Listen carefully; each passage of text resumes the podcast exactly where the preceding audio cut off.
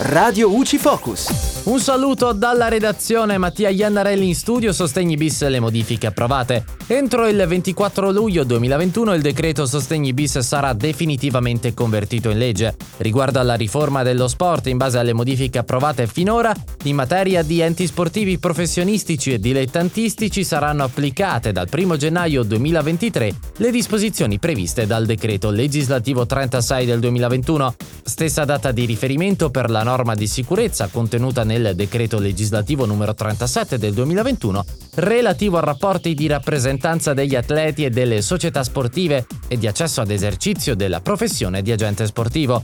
Anticipata invece la data di entrata in vigore del decreto legislativo 39 del 2021 per le semplificazioni di adempimenti relativi agli organismi sportivi e viene anticipata anche l'adozione del decreto legislativo 40 del 2021 in materia di sicurezza delle discipline sportive invernali al 1 gennaio 2022. In merito alla disciplina del credito al consumo è stato precisato che in caso di rimborso anticipato il consumatore ha diritto alla riduzione, misura proporzionale alla vita residua del contratto, degli interessi di tutti i costi compresi nel costo totale del credito, escluse le imposte.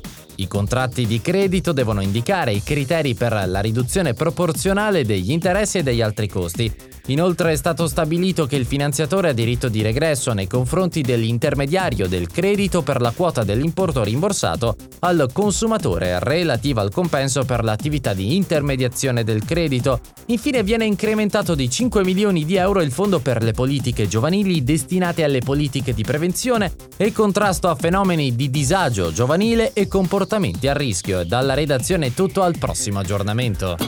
Radio UCI. Informati e felici.